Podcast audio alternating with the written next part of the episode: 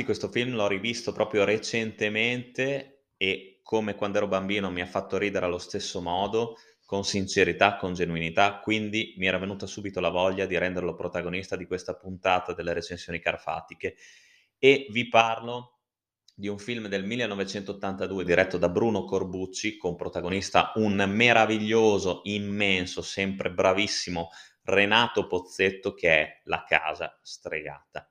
Oh, La casa stregata va detto che alla sua uscita purtroppo non ebbe il consenso che ci si aspettava perché in molti critici lo ritenevano una copia sbiadita di ehm, di un altro film, sempre con protagonista Gloria Guida, che qui affianca degnamente Renato Pozzetto, che era Bollenti Spiriti, se non vado errato, e di Giorgio Capitani. Però secondo me il film di Bruno Corbucci è molto superiore a Bollenti Spiriti, che io francamente avevo anche trovato un po' noioso e non mi aveva sicuramente fatto ridere come eh, Pozzetto. In Bollenti Spiriti mi sembra che ci fosse Johnny Dorelli al fianco di Gloria Guida che non ha sicuramente la stessa mimica facciale, la stessa espressività e la stessa ironia di Renato Pozzetto, che poi forse eh, possa piacere più Pozzetto ai bambini quanto non piaccia agli adulti, magari agli adulti eh, è più adatto Gianni Dorelli, questo può essere anche vero, però insomma secondo me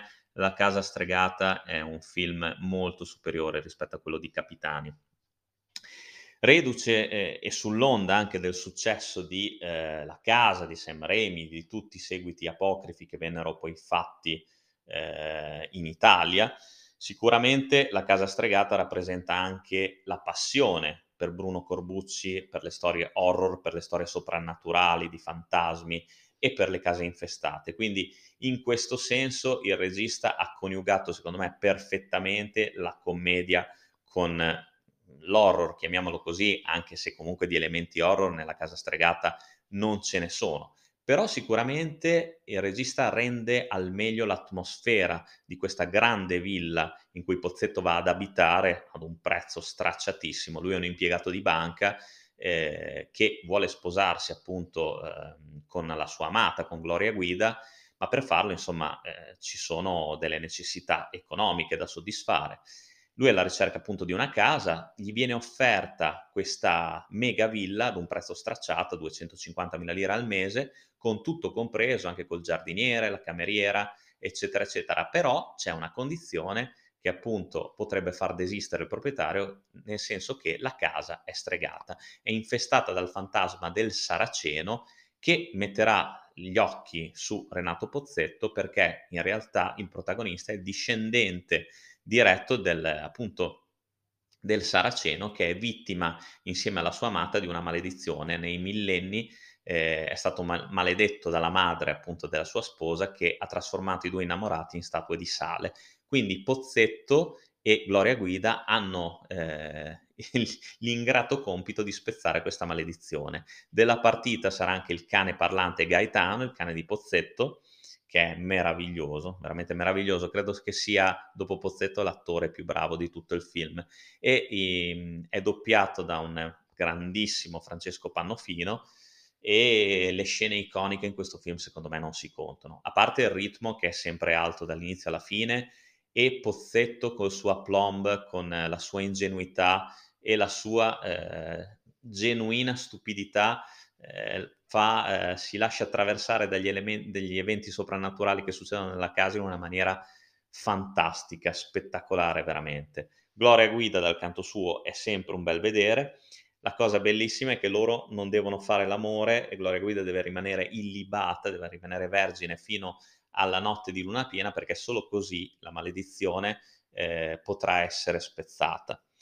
E eh, questa cosa qua è meravigliosa perché c'è la scena in cui Pozzetto vuole mettere l'eccitante nel caffè, nel tè, mi sembra di Gloria Guida, e il sonnifero nel tè della suocera, che verrà anche lei ad abitare in questa villa.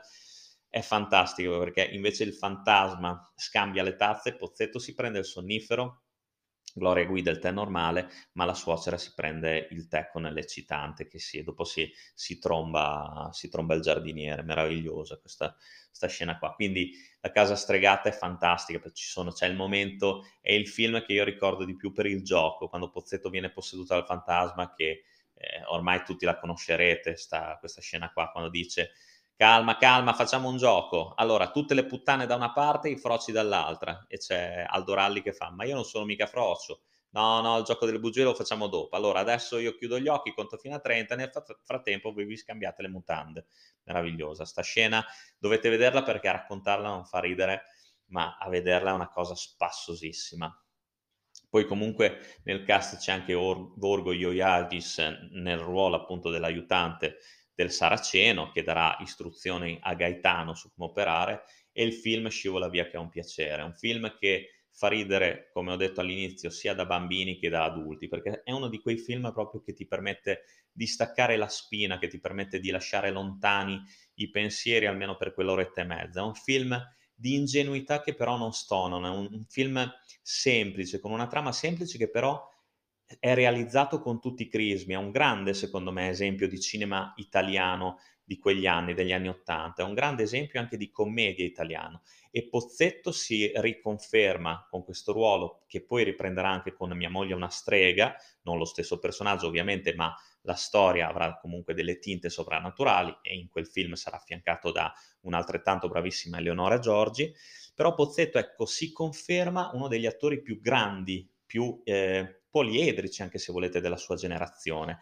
e con questo film porta secondo me a casa un grande risultato, una, una grande storia portata a casa da Bruno Corbucci e un film che anche nella sua colonna sonora, che poi sentirete a fine podcast, uno dei suoi punti di forza, secondo me, una colonna sonora che si ricorda, che è sempre presente sulla scena, ma che è perfettamente inserita nei punti giusti.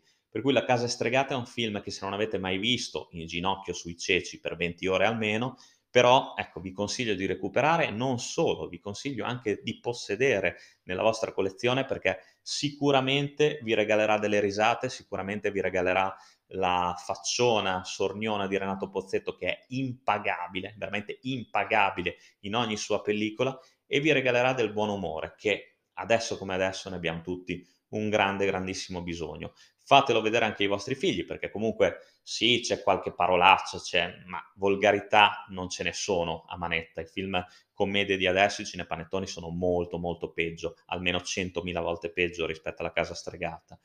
Ed è un film che comunque eh, ripercorre a modo suo il tema delle case infestate, il tema dei fantasmi, e, e lo condisce, lo unisce perfettamente al filone della commedia, al filone comico in una maniera che non è facile assolutamente realizzare e Bruno Corbucci, che tra l'altro si ritaglia anche il cameo de- del veterinario in questo film, ci riesce secondo me perfettamente.